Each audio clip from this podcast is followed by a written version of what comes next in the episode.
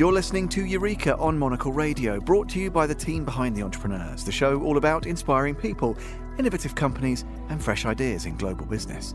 I'm Tom Edwards. Today's programme is all about making the magic of the movies available to more people. Marc Cameron is the founder and CEO of the Little Venice Film Festival, an event established here in London to enhance inclusivity and accessibility in the movie industry. The festival programme includes indie features, documentaries, and dramatic shorts, plus classic movies with a local flavour, meaning it's not being impacted by the ongoing strikes in Hollywood due to its independent nature. The inaugural edition of the event kicks off this weekend across venues in West London, with the Oscar winning star of Coda, Troy Kotsur, opening the festival and attending the UK debut of his documentary, To My Father. Let's hear more from Marc now about how the journey began.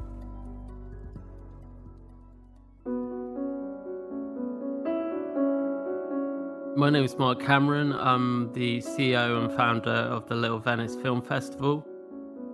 The primary focus for the festival is to enhance inclusivity and accessibility in cinema.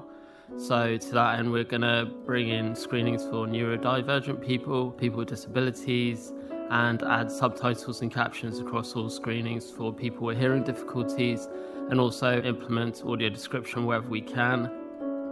I would describe myself as a social entrepreneur and a serial entrepreneur. So I previously ran a magazine called Seven, which I ran between 2005 and 2010. It was an award winning magazine that interviewed the likes of Christian Bale and George Clooney and Keanu Reeves, but also uh, addressed political issues that were eschewed by the mainstream media at the time.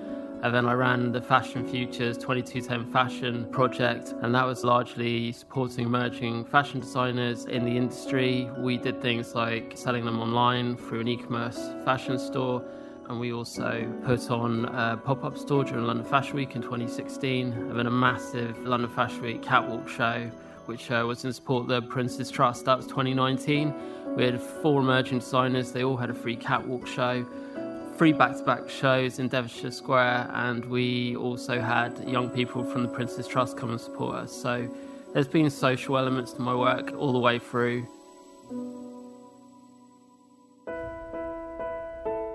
Film is my biggest passion of all. My second degree was film media and photography. I was obsessed and lost, and I got first for it. I was lost in it. I was lost in Gregg Araki films and lost in independent films and all that. So this is my passion. This is what I did on my Saturday and Sunday afternoons, going to watch independent films. I was watching all these wonderful films that were working outside the boundaries of traditional filmmaking. I hark back to Gregg Araki his movies were really inspiring for me. And actually, the way we are starting to transform in society is quite reflective of the fluid nature of the people in his films, which I really, he really is a visionary.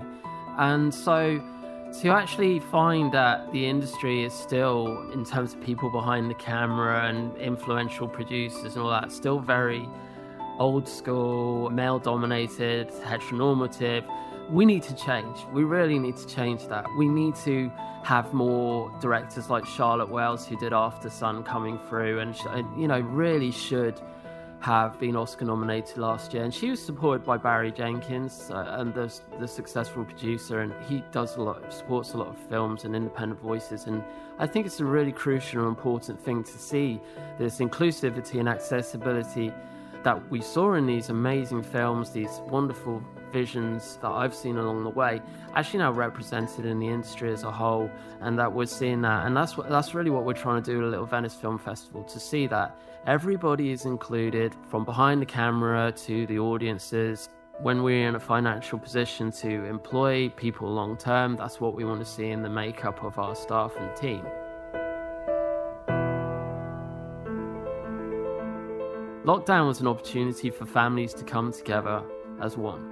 There was no barrier to anybody watching a film with their family.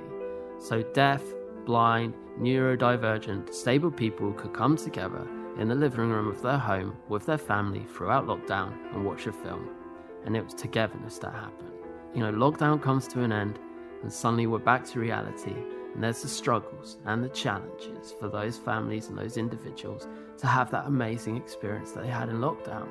So I'd love to, just even if it's just a small way, replicate that through the film festival by doing specialized screenings, for neurodivergent people, screenings for people who are disabled, and having that, you know, what's the big deal about having subtitles and captions compulsory across all your films as we're doing?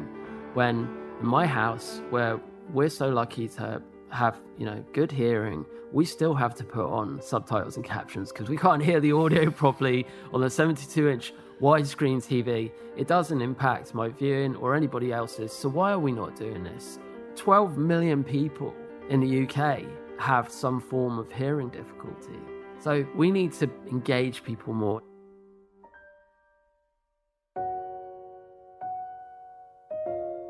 I have tried in the past to do this. I've run a lot of live events. We did an event called How to Fund Your Digital Startup. I initially did it at the Apple Store Regent Street Theatre, and something I really admired that they were doing there was they had sign language. So I'd go into this theatre, I think it had about 140 capacity, and I'd have, you know, deaf people either side of me watching this, you know, people like Chris Hemsworth, big movie stars coming in and talking about their movie. And I was like, wow, this is amazing. So when we did a live event there, I wanted to take it over to Google Campus. This was around 2013 and they'd only been open, I think, a year. But they didn't have that facility. So I hired a sign language person, in fact, the girl who did it at the Apple store, to come over with us and do it.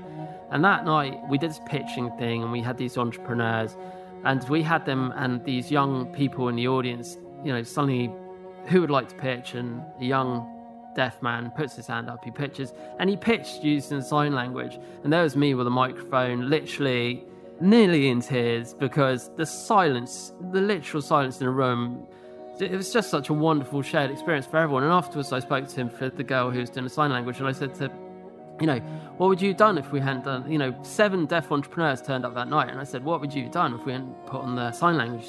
Well, nothing, because they're, they're not engaged, because there's no provision for it. And that's a very hard thing to replicate. I'm not going to say how much it costs to provide sign language, but in the film industry, it's no big deal to put on subtitles and captions. You can do it. We have it on our TVs. We have audio description on our TVs.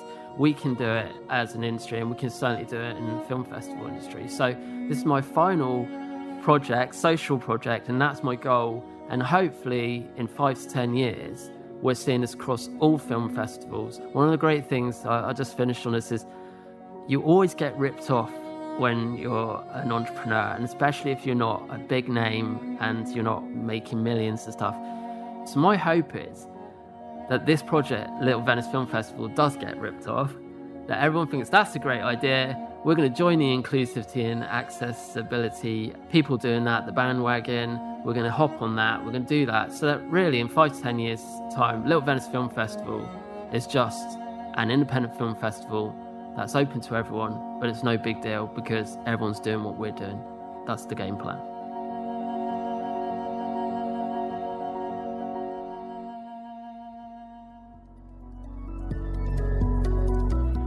That was Marc Cameron, the founder of the Little Venice Film Festival. To find out more about the event, head to littlevenicefilmfestival.org. And that's all for this episode of Eureka. We'll be back at the same time next week. Do look out in the meantime for The Entrepreneurs, publishing Wednesdays. Eureka was produced by Laura Kramer, with mixing and editing by Jack Dewars. To contact the team here at Monocle, email Laura on lrk at monocle.com. I'm Tom Edwards, goodbye, and thanks for listening to Eureka.